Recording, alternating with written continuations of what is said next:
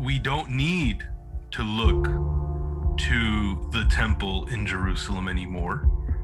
And it stays destroyed because it serves no purpose anymore.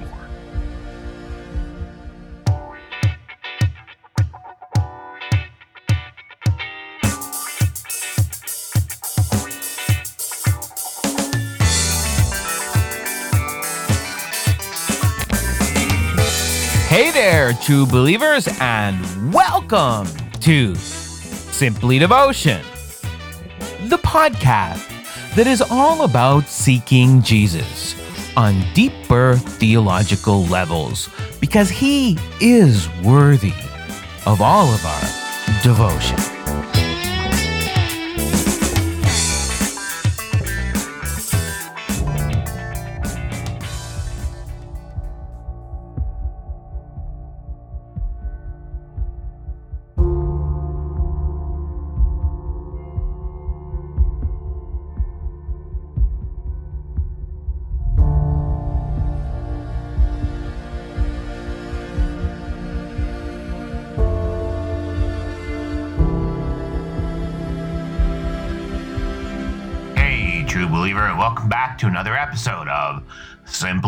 And this week, I have a special two part series to introduce you to.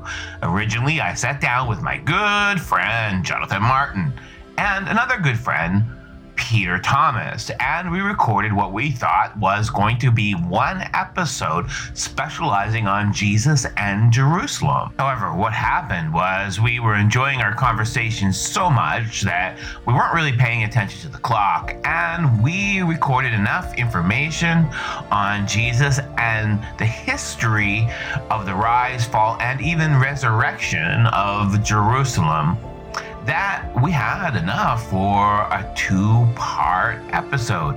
And so I'm going to split this episode, and this will be part one. Since everything's all recorded and edited already, I can pretty much guarantee that part two will come out in exactly two weeks. While it's fair to say that I might be a little bit biased, I think that you're going to really enjoy this episode of Simply Devotion looking at Jesus and Jerusalem. Peter Thomas is a good friend of mine, and um, as a layperson, he is the person I know most to be absolutely in love with history and reading the academics of history. So when I decided to sit down and record this episode with Jonathan about Jerusalem, particularly on the destruction of Jerusalem, I just had to invite my good friend Peter because me and Peter have spent many days, many hours in my office just talking about the history of Jerusalem and its fall and how uh, Titus surrounded the city and what happened when Titus surrounded the city. So um, I think that you're going to really be blessed by the depths that we're going to go into looking at, you know, where did Jerusalem come from? When did Israel take possession of Jerusalem? What does the word Jerusalem mean? And what is still to unfold in the future of Jerusalem? Well, let's get at it. Welcome to Jesus in Jerusalem, Part 1. Let's jump into our pre recorded conversation with Jonathan and Peter.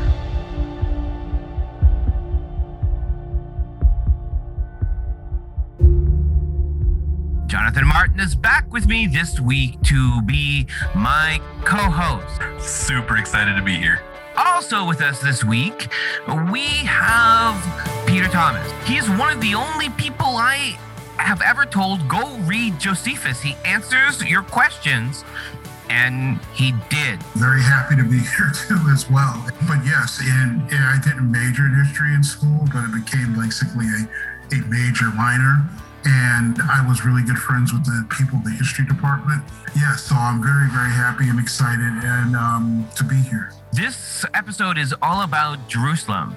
We're going to be talking about predominantly Jerusalem in the Josephus time and the time of Jesus and the time of destruction of Jerusalem, but Jerusalem was destroyed a few times. So we're going to go all the way back to the beginning of the first reference of Jerusalem in the Bible. As far as I know, the first reference of Jerusalem in the Bible shows up very early after the flood, pre temple time, pre Israel time, in the time of the patriarchs. In fact, at the time of Abraham. Genesis 14, Abraham has just come back from saving his nephew Lot, who's always getting into trouble. it's kind of like John that way. Um, yeah, exactly. and, uh, you know, he finds this mysterious king, Melchizedek, out in the desert. And Melchizedek are bringing him symbols of blessing. And this is kind of interesting because uh, Yahweh had told Abraham that those who bless him will be blessed and those who curse him will be cursed. And here comes Melchizedek with potluck. He's got the bread and he's got the wine, which for Christians will become symbolic later on, right? And Melchizedek comes out, and there's not a lot given to us in Genesis. He's a king of Salem, king of the city of peace. And he puts a blessing on Abraham. And Abraham receives that blessing and pays him a tithe. Now, if we think about it for a minute, everyone came off the ark in the Christian narrative, in the biblical narrative, right? It makes sense that there wouldn't be other people other than Abraham who know about Yahweh and remember Yahweh. We are not that far away from Shem, Ham, and Japheth and Noah. And so there are other people on the land. And of course, we know the story. God's evicting the other people and bringing Abraham in. And I just always find it kind of funny. I don't know what you guys think. I kind of I find it kind of funny that Abraham wanders across a king of a land that his ancestors are going to own. There's some irony there. Yeah, I can I can see the I can see the irony that you're kind of drawing out of out of the text here because the reality is is as you said that Abraham was destined, right? His family, yes. his his children, his children's children, they were destined to take over the land that this guy is the king of. Right. and he's blessing Abraham. right. I mean, so he's not even painted as a bad guy. No, no, he's not. He, he's a true follower of God, right? Exactly. And so you, you almost kind of feel bad. Those of us that know the rest of the story are just like, oh man, this guy's a great guy, but he's a king of peace and righteousness. yeah. Um, but you know, I guess Abraham is is destined for the land that this guy is is overseeing. Well, it could be that his children are really bad, John. yeah. Well, yeah, and there's evidence. There's evidence in Scripture of, of things like that for sure. Um, the, the fascinating thing about history prior to Abraham okay. is is that um, before Abraham, you know, God is trying to work with everybody. Right. He's he's trying to to bring everybody into not just a knowledge of who he is, uh, but into a, some sort of right relationship with himself. Um, and so, um, because God is working with everybody, um, and not just Abraham, it isn't surprising to note that there are righteous people who know God and they're just kind of distributed, you know, throughout the land. Right. Um, yeah. And so it's not until Abraham that God decides he's going to move within a people who will become a nation. And so, you know, the history of God's people prior to Abraham is, you know, it's a little bit cloudy. We don't we don't know all the details there, as Melchiz- the existence of Melchizedek shows us. You know, I don't feel so bad about Mel- Melchizedek because the author of Hebrews paints him in a very positive light literally saying that he's more important than Aaron and that Jesus is a priest after the order of Melchizedek, not this sort of sketchy guy, Aaron. So, so but that's a sidebar. But what is also interesting, me and Peter were talking about this off air, Peter, is that the next time we see Jerusalem is also with Abraham and his son. Remember that, Peter? Right. I believe I don't think there's any such thing as coincidence. I mean, I've always believed that Melchizedek, God told him, or at least gave him strong indication, I'm going to do something with Abraham. So, and you're a good guy anyway, but I think this person in particular you should bless. um, he may have told him that eventually he's going to get that. And also, too, I think the reason why God started specifically picking Abraham's lineage is that he had to pick a lineage because my son's going to come down. My Right. son's going to be born of a people, so I'm I better start picking a people now and then fail him, which they did. Even Abraham, they did. But it's because let me pick. I got to start picking somebody now and set the groundwork. Satan knows this too, and so Satan works, as you see through the course of the course of history and through Jerusalem, worked very, very hard to discredit, to basically do everything he could to destroy the nation of Israel. But I actually also find it interesting and sad that even after corporately, I won't say individually, but corporately, um, the people of Israel corporately rejected Christ's son, Satan still hasn't stopped trying to destroy them because it's still because even to this day universally the jews are acknowledged of these are god's chosen people even Right. if you don't necessarily believe in the christian god that's who they are and satan has still tried to over the years to get them blotted out even though corporately i'm not saying individually they rejected his son it's still not good enough he says i want to I want to blot out their existence, and God, over time, has punished them for ignoring him and rejecting his son. But he's also realized too is I understand the other bigger picture of what the other side's trying to do. So I will let I'll cause them to suffer and I'll allow them to be suffered and captured and all kinds of things. But I think in God's mind is I really can't allow them to be totally obliterated where their name never existed in the future just because. And that's just my own personal opinion, but I always think that I, I think the text of Genesis 14 favors the idea, Peter, that you brought out that for some reason Melchizedek is out there to bless Abraham. Like he's coming with the bread and the wine, he's coming with the blessing, and it's happening right after God told Abraham, Look for those who are blessing you. I'm sending people to bless you. And then, boom, there's this king, and he blesses him. And so it could be. We don't know all of Melchizedek's back order. What we do know is that in Genesis 22, we're told that the very place that Isaac is offered is on a mountain in the region of Moriah. And traditionally, Christians and Jews say that that is the mount.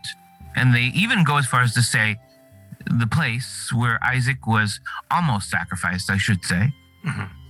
is where the Ark of the Covenant was and where the Dome of the Rock is now. Although Islam disagrees, and Islam does not think that was the spot. And that is not why Islam has put the Dome of the Rock there. Mm. Islam believes that Muhammad appeared in that spot, um, had an ascension in that spot, and that's why they've put the Dome of the Rock. But I don't want to get all the way ahead of there. We'll get to the Dome of the Rock. My point only is first, Genesis 14, suddenly, Jerusalem is important. Genesis 22, Jerusalem is important. We have all the way through Egypt, we have the Exodus, Moses comes out, Joshua leads them across to the promised land. They flounder under judges. It's not until David, the second king, in 2 Samuel 5, that the ark comes to Jerusalem. And that at that point becomes headquarters or the capital or whatever we want to call it. It's the capital, maybe not because of land, maybe, maybe because the ark is there. David seems to think that's important, and then David is like, "We got to build a, we got to build a temple right now." We know how that goes with Nathan and the, the withering and the wavering. and Solomon builds in First Kings eight, apparently an amazing temple, right? And then from there, what happens? We have another nation enter the picture. Ironically, and uh, we can reflect on the irony here, guys. The nation God uses to punish Jerusalem when everything is all settled and Abraham's descendants are there are the ancestors of Abraham. Abraham is from the plain of Shinar. He's from the land of Ur. He's from Babylon. There's some more irony. Isn't Jerusalem a city of irony? What do you guys think? I wholeheartedly agree. Yeah. but this marks first destruction of the temple, right? Um it's a really big deal in the history of Israel. A defining moment, right? Yeah, I mean, uh, the fact that the temple was destroyed and the people of Israel went into exile, as we've as we've referred to in, in a previous episode, you know, this moment redefined Judaism, um, and and if it wasn't for the destruction of the temple by Babylon and the exile of God's people, you know, Judaism would have been very, very different at the time of Jesus. So this is a, a very defining moment uh, for not just the history of the Jewish people, but for their religion. Question, at least clarification. By the time the destruction the first time of the Babylonians came, the actual ark is gone, has long been gone, right?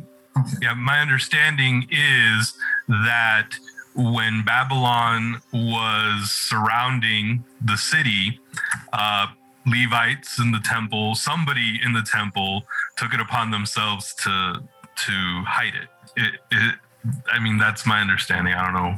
And it, just never, it has it has never been found since, correct? Yeah, it's both John's understanding and a plot of a really good movie, Right. Indiana Jones. In Second Kings chapter 25 and verse 9, it says that Nebuchadnezzar set fire to the temple of the Lord and the royal palace and the houses in Jerusalem. And he burnt the whole building down, and that his army broke even the walls of Jerusalem down. So it kind of makes sense that a Levite may have grabbed the ark and ran. It could have been also that Nebuchadnezzar brought it back to Babylon. We don't really know. But it's gone, and that becomes a defining moment in Israel's history. In Ezra and Nehemiah, which I recently preached on, I think Peter was there.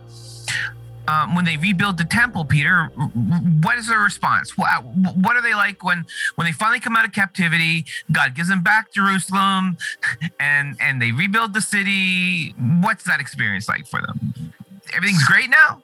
Well, life's not going to make it easy for you, so everything wasn't necessarily great. Um, it was great the fact that they got the city. You know, they got to go back. That in itself was a miracle that God worked on. At one Mhm. point, Ezra said, "Okay, we're going to have two groups. We're going to have one group that's going to build, the other group that's going to stand watch." Yep. We could think about it this way losing the temple was so traumatic, and getting the temple back was so difficult. And even getting the city rebuilt and the foundations down, right? You know, like you you have a builder and and, and a watch watching group. You would think that after all that trauma, they would really appreciate Jerusalem and having Jerusalem back, right? um, and having their temple back. They're kind of sad too, remember? Because it pales in reflection to the glory of the first temple. Right, and temple empty, you can say, and, and, and you know nothing. I guess Scripture says, or even tradition says, nothing was greater than Solomon's temple. You'll probably tend to believe that because there's no ruler in the history of the world had more material wealth than Solomon. So that kind of goes to make sense. But in one hand, you should be happy you have it. And the, the temple's only good as the glory of God. The glory of God is there, Hmm. then it's the greatest temple in the world. But they kind of, it's still not Solomon's temple. Yes, but then the ironic part is that the reason why it's not Solomon's temple is not because of God's fault, it's because of your fault, or your ancestors' fault, for well, after fair warning, and there was any number of major and minor prophets warning them that this is going to happen if you do not repent and turn your ways. They didn't. Here's the consequence: you get your temple back, and then the lament is, oh, you know, it's it's not Solomon's temple. Well, yeah, there's a reason. You could have had Solomon's temple, but this is the consequences of you know not following God. But again, Right. never try to make sense out of somebody else's anguish, or never try to make sense out of Yeah. jealousy or sin because it, it makes no sense. Me and John had a whole episode where we talked about the type of Judaism that grows out of that anguish, that grows out of that deficiency. It grows out of knowing they lost Solomon's temple and now they're stuck with this lesser temple and this lesser version of their city. And, you know, for 400 years until the time of Jesus, this is when the rabbinic traditions grow. This is when the Pharisees come up. This is when the Sadducees develop and the Sanhedrin become this ruling power over the temple, right? And they make uh, political deals with the nations that oppress them. And even Herod, and, and shortly before Jesus, so beautified the temple coming into the time of Jesus that some historians thought it was a different building we we called it when we talked about it in an episode second temple judaism. Because the whole culture of the religion changed because of the sins of their ancestors as peter told us. Um, but also because they're like got this trauma to work out right? And they're afraid they're going to make those mistakes again. And this is where the idea of the Messiah has come from. The Essenes out in the desert are like talking about this is not a real temple. The real temple's what Solomon had. You, you know, you know, this temple's insufficient. There needs to be a new temple, you know, and you got the zealots and all. Let's just kill the Romans and, you know, we'll take over and we'll go get the Essenes and they'll build a new temple. And, you, you, you know, and, and, and then you got like, you got the Sadducees, they're like, you know, we got to work with the Pharisees. We don't like them. I mean, they believe in angels and they, they, they believe in resurrection, but we'll work with them because they can keep the people calm down while we go broker deal with, you know, the kings, the governors, you know, the, the tetrarchs. And, and so all this is sort of going on leading into the time of Jesus. Now, Jesus shows up at the temple for the first time trick question, John. When? He's when he was a 12 year old boy, he was in the temple. Well, I, I guess that's no, no, no. Oh, I guess, I guess. Oh, yeah, uh, that's a trick when, question too. I was thinking the same thing, right? Yes, when, no. Uh, I guess it was when he when he was dedicated at, at the temple would have been the first time he was in the temple. But I guess at that time his parents took him. But when he was 12, he went himself. Nice recovery, John. Jesus is at the temple at age two, and there's like this prophet who's been waiting his whole life to see the baby, right? Um, but yes, he has his first interaction at the temple at age 12, right? When his parents kind of lost him. Yeah, they. I mean, again, we have to put that in in its proper context, right? Um, you know, a lot of times when we think of a family trip, you know, it's like, okay, load the kids up in the car. Let me count everybody's here. All right, let's go.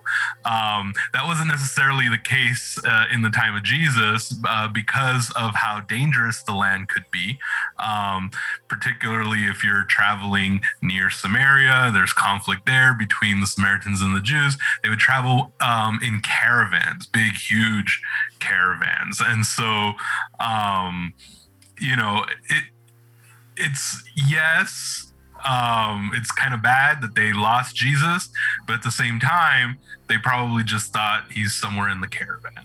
Right. And speaking as a parent or knowing other parents, when you have that, there isn't a, I won't say most or a lot of parents have experienced the same thing. Maybe not lost them for days, but oh, I thought he was with you. No, I thought he was with you. Right. You told me yeah. it was there, or he said he was going to be with such and such you know, or the whatever such and such we didn't tell. So that can that can happen even to this day.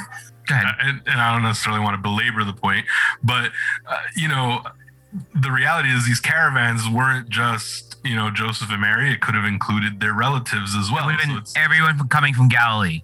Yeah, exactly. And so, you know, Jesus could have literally been with his cousins, right? Um, his aunts, his uncles, whatever it was. Um, you know, so yes, in our Western culture, as we think of it today, we think, man, how could that be possible? But during the time of Jesus, it kind of makes sense. I'm I, am i am just saying that one of us should preach a sermon on that story and call it "Losing Your Religion" and use REM as a soundtrack. That's all I'm saying. And the cool people listening to my podcast understand that humor. I noticed John didn't laugh. um, here for the uncool people of your podcast. You're here for the uncool people of my podcast. so, with all of this, we got you know, it goes all the way back to Abraham. It goes all the way back to Isaac. It goes all the way back to, you, you know, Solomon and David. You know, and and then you have, you know, Ezra, Nehemiah, Zerubbabel. You know, you have them coming back in shifts in the Book of Esther. You know, they reclaim their city, and Jesus goes there as a baby. But as Peter pointed out, the glory has already departed until Jesus comes. He is the glory that comes to the temple, right? Mm, hmm He's Yeah. the wisdom that comes to the temple at 12. He is the glory as the baby, like the prophet's been waiting. I, I've waited my whole life to lay my eyes upon this one. He's the glory, but he's also the teaching, right? We talked about that in one of our podcasts when we talked about synagogue versus temple. He's the teaching. And as the baby, he's the glory that comes to the temple to be dedicated, ordained. But at 12, he's the teaching. And he's literally doing what? Correcting the priest, right? Giving them a one over on their education, right? Um, what else do we know about the temple in the time of Jesus? Like, what's how does Jesus feel about the temple? How does Jesus feel about not just the temple, Jerusalem?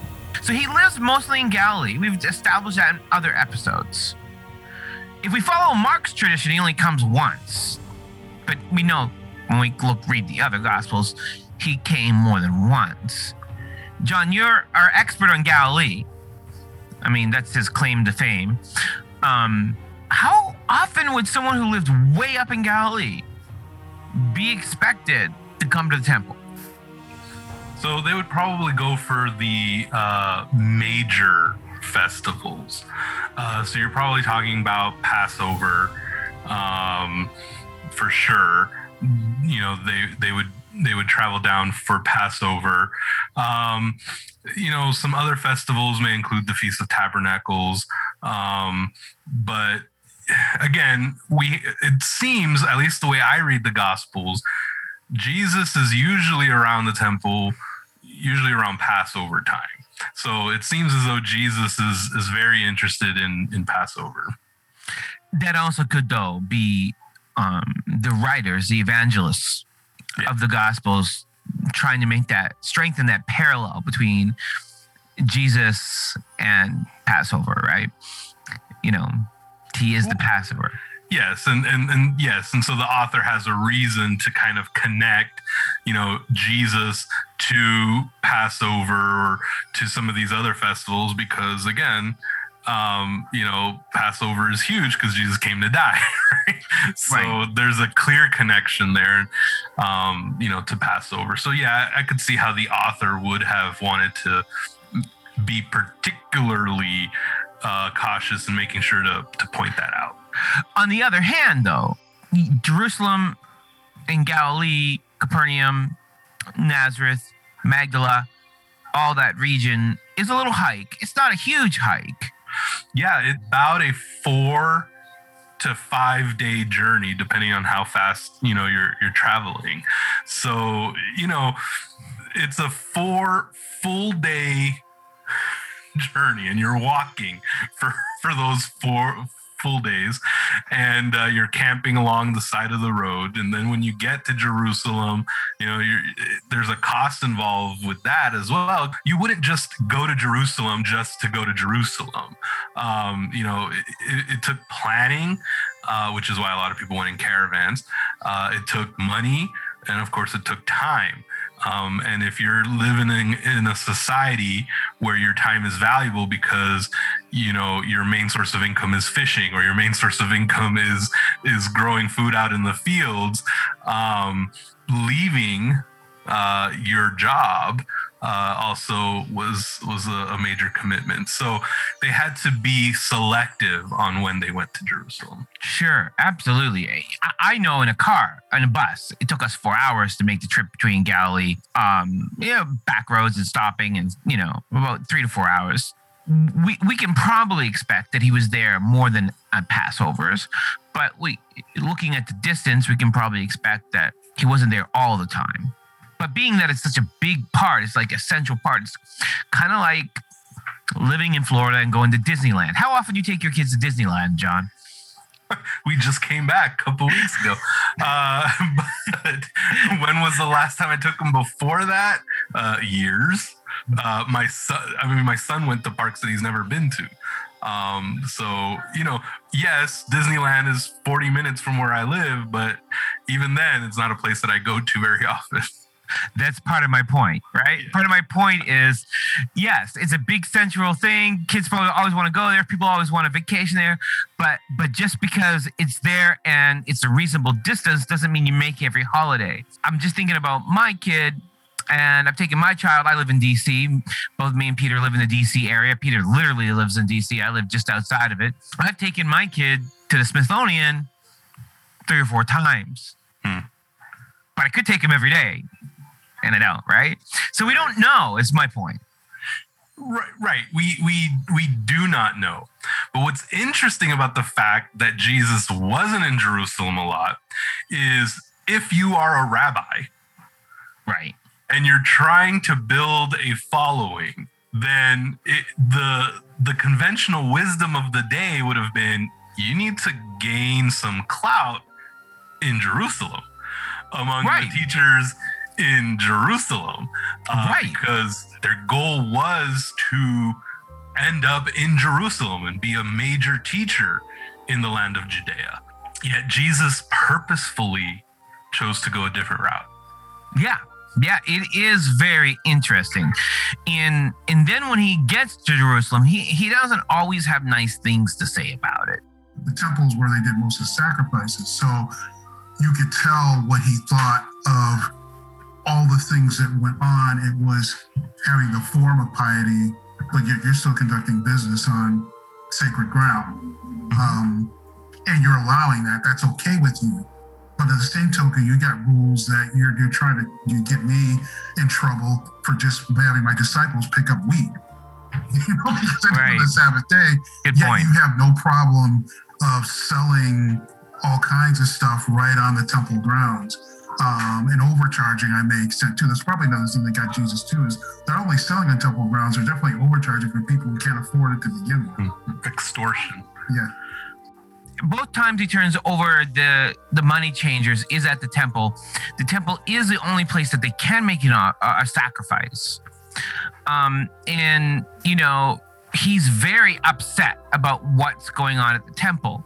He's very upset about this illustrious history of Jerusalem that we've talked about.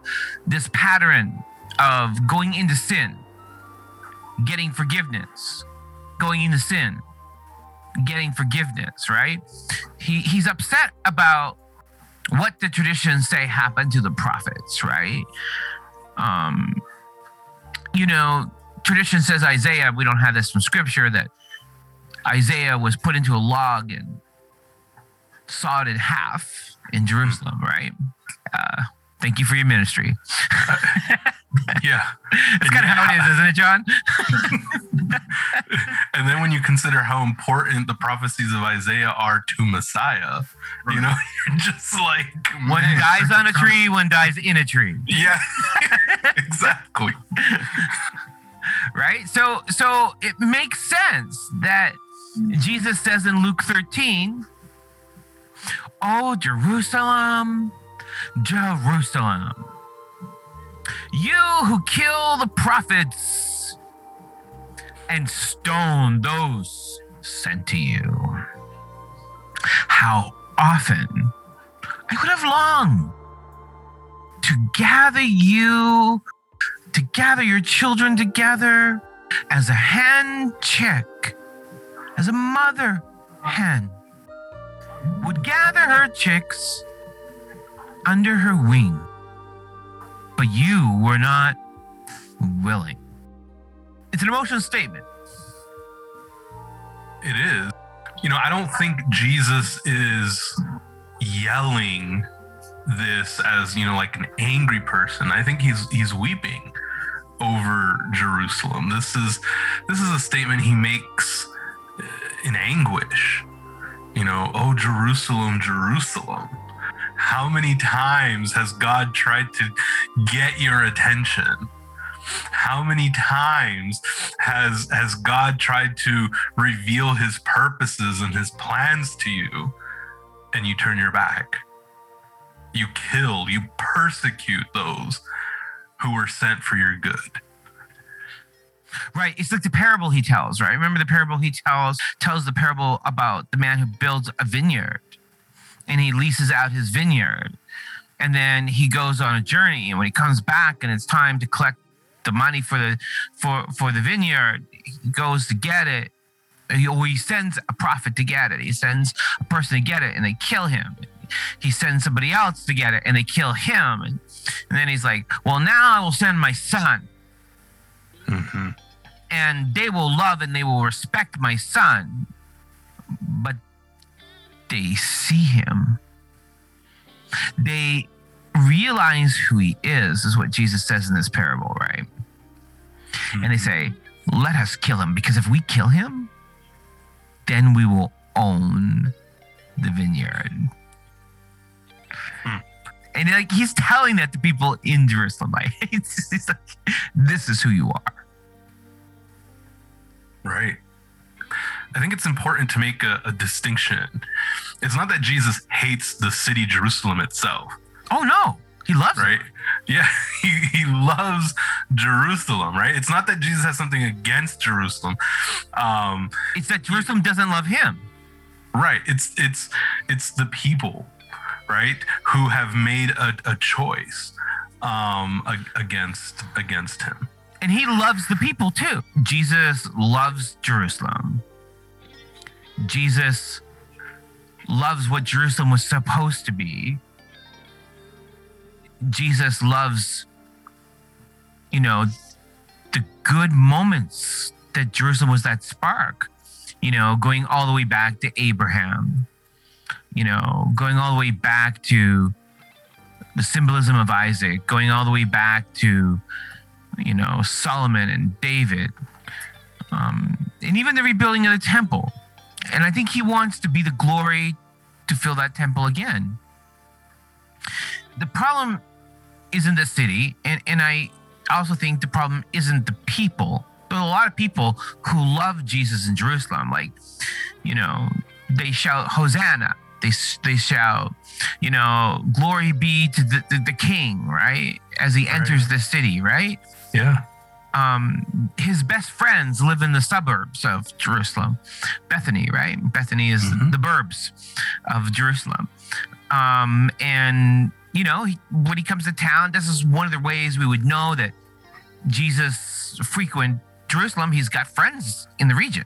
hmm Um, there's two two times he cleansed the temple. Um, all the Mary, Martha, Simon, Lazarus stories are, are in and around, if not literally in the walls of Jerusalem, they're in the community of Jerusalem. They're in, in Judea. Hmm.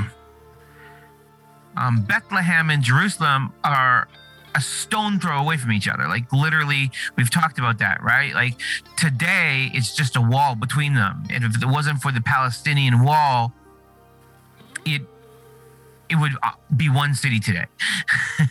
Modern Yeah. Jerusalem and Bethlehem. Um. So yeah, I think that's what's heartbreaking, right? Everything about this city, all the way back to Isaac, was supposed to be designed to represent him. Hmm. And to represent his ministry. But it just doesn't come home. It's not that he didn't try. Jesus loves Jerusalem the same way men love their first girlfriend when it doesn't work out. This is the kind of love Jesus has for Jerusalem that passionate first love that doesn't get returned. Jesus in Jerusalem is kind of a tragic romance. One day, towards the end of his life, he's in town. Mark tells us he's in town for Passover. And his disciples begin to ask him, What is this all about? What is this temple about? What does it have to do with the end of the world? What is your eschatological message, Jesus? Does it have anything to say about your city? Why your city? Because you're Messiah. And if you're Messiah, this is where you should be king. And Jesus begins to tell them not one stone will remain. Not only just on the temple, but the buildings too. Now, Jon, I know you've been to Jerusalem. I know you've walked the foot of those those walls. I have. I got pictures. The stones from the rubble are still at the bottom, right? Did you see any of them? I did. Yeah, yeah. There's there's stones there, and, and if I'm remembering correctly, what's interesting about some of those stones is that you can still see the burn marks Yes. on them from the fires Yes. that were lit in the process of destroying the temple and the city. You know what I found fascinating? I haven't been there, but thanks to Vinnie showing pictures and other pictures I've seen recently, uh, but the temple was destroyed, what, 70 AD? Yep. And so, just by math, that's what, 2,000 plus years. Nobody's thought to move them, to rebuild them. Not, not rebuild them. We knew there was going to be, just even to, to, okay, you got rubble here. Eventually, enough people have occupied that. Let's just get rid of this and put something else, or just get rid of it to get rid of it. Those, that, that's always been there. And I think that because those are the words of Jesus, just to prove, I, I said not one stone would be upon the other it's still there just to say that. See it, i said not one stone would be in on another. 2000 years later it's not still not one stone is on the other. And those can see from generations upon generations this is what happened.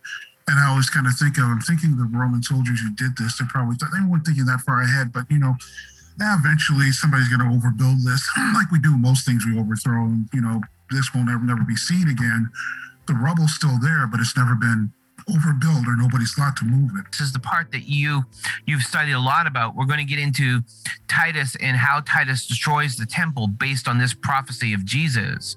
But I will say this. Um, when Titus destroys the temple and brings it all down, he flattens it afterwards and he puts a temple to Venus on it to insult God. Um, and many people have tried to rebuild the temple and are still doing so still trying to right? And when you look at the temple walls now that are there not the temple but the temple walls that hold up the mount uh, jon will hopefully be able to confirm this for me. My my guide pointed out and i could show you pictures i'll put pictures in the show notes that the crusaders tried to rebuild stuff and they got the stones going all the wrong way like you literally can see door frames going the up and down instead of across and across instead of down and they're just put into the wall because they're they're they're trying to in the crusades put it back right but they don't know what they're doing. And some of the rocks are still at the bottom and some are in the wrong places.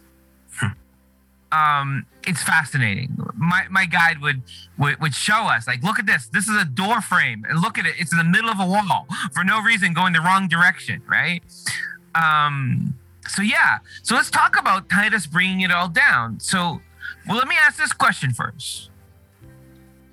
Is jesus predicting the destruction of jerusalem because he's upset with it? Because jon's raised a good question. Jesus doesn't have a problem with jerusalem. He has a problem with what's happening and how it's being used and even you know their failure to recognize their king why is jesus predicting its destruction I think he's basically, in one way, that's why I kind of point to Deuteronomy. He's just reinforcing what his father said is going to happen when you reject me, when you break the covenant. True. I gave you the ultimate in my covenant promise in my son to come down here and save you. ah And you've broken that covenant by rejecting him and, and eventually killing him. And Jesus knew that's what they were going to do. And he knew, because based on his father's words back in what Moses wrote, and then it was reinforced through various prophets along the way, that this is what's going to happen. It happened numerous times, you know, after Solomon and after other kingdoms have conquered Jerusalem. And Jesus knew that once you got Pax Romana and and you basically kind of got a break to kind of do what you need to, want to do, it still wasn't good enough for the Jews in the sense that they wanted, you know, they didn't want to be under any Roman rule and do what they needed to do. I says, okay, kind of understand that to a certain extent. But Jesus also knew because you broke this covenant again, and this is the ultimate covenant because this is God literally here to save not only you, but everyone else. This is the consequences. This is what's going to happen. Not because he wanted to do it. You know, he begs them, not, you know, if you just repent to spare you from this. Um, that's how I kind of view it. He was sad because he knew this is what Moses wrote about. This is what the prophets before wrote about. This is what's happened over and over again. Now you have the ultimate symbol. Maybe the temple isn't what you think David was. It's greater than that because I'm here. David didn't have me walking among you Bingo. as a living symbol of this. Now you do. You have something David and Solomon never had. You had something Moses yes. never had, in the sense that yes, Moses, you know, I'm on Mount, you know, up on the mount, but outside of that, and you rejected this. And, mm. and I guess you could maybe even throw in Stephen as well and they rejected Stephen. You know, maybe if they repented with Stephen, maybe this temple would have been spared. Maybe, but they rejected Stephen. So, so it's it's not so much of a high school boyfriend being upset that he didn't get the love of his life. It's that after multiple violations of the contract, of the agreement, of the covenant, it's Israel has now said we want a divorce and we're breaking the covenant let the blood of their let the blood be on our heads and on our children and our children's children. Wow. And it's interesting, right. Jesus said, Forgive them for they know not what they do. They didn't. And the blood upon their sins has been on their, their gener- upon generations upon generations. And, and the reason for it being Jerusalem that signifies the end of the covenant is because that is how atonement is done. Atonement can't be done at synagogues. Atonement can't be done in Magdala or even Beersheba. It, it, it can't be done in Bethel. It, it, can't be done along the river of Jordan or in Jericho or even, as the Samaritans think, in Samaria. It can only be done in Jerusalem. Israel itself is breaking up with Jesus. Jesus is dying in the place where the covenant should be because he's going to do what? My blood is a what? A new covenant right? He's replacing the old with the new. It's, it's almost like I don't know. It's it's weird. It's almost like getting a divorce and remarriage in the same church in the same spot that you married your first wife. I don't know. the analogy breaks down, but you get you get what I'm saying. It's because the temple in the in the shedding of blood is the symbol of the first covenant. I think we also have to remember what we spoke about, Jesus is the fulfillment of both sin, the function of synagogue and the function of the temple. Uh, Jesus is, he is the fulfillment of those two very important religious institutions. And Jesus makes an even clearer connection to himself and the temple when he when he told uh, the religious leaders, uh, you know, destroy this temple, and in three days I will raise it up again. Good point. Uh, so Jesus is making a very clear connection between himself and the temple. And what I find super fascinating about this is that both both of these temples, the physical temple in Jerusalem was destroyed, and Jesus, the fulfillment, the temple in the flesh, was destroyed. But there's only one temple that was rebuilt. Jon, you are bringing home my theology altogether.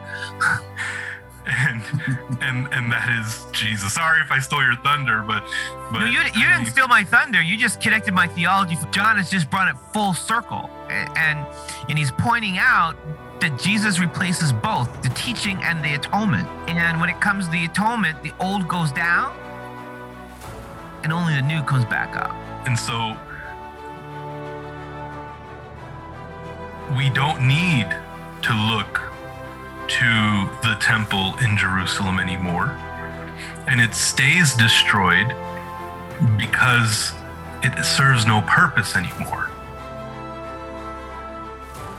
Instead, we focus our attention on Jesus, the temple that was rebuilt.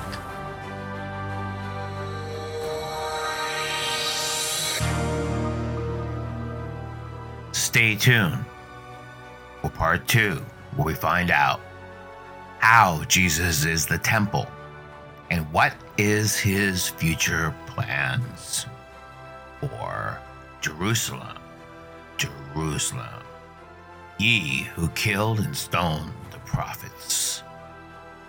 Stay tuned for part two on Jerusalem and Jesus.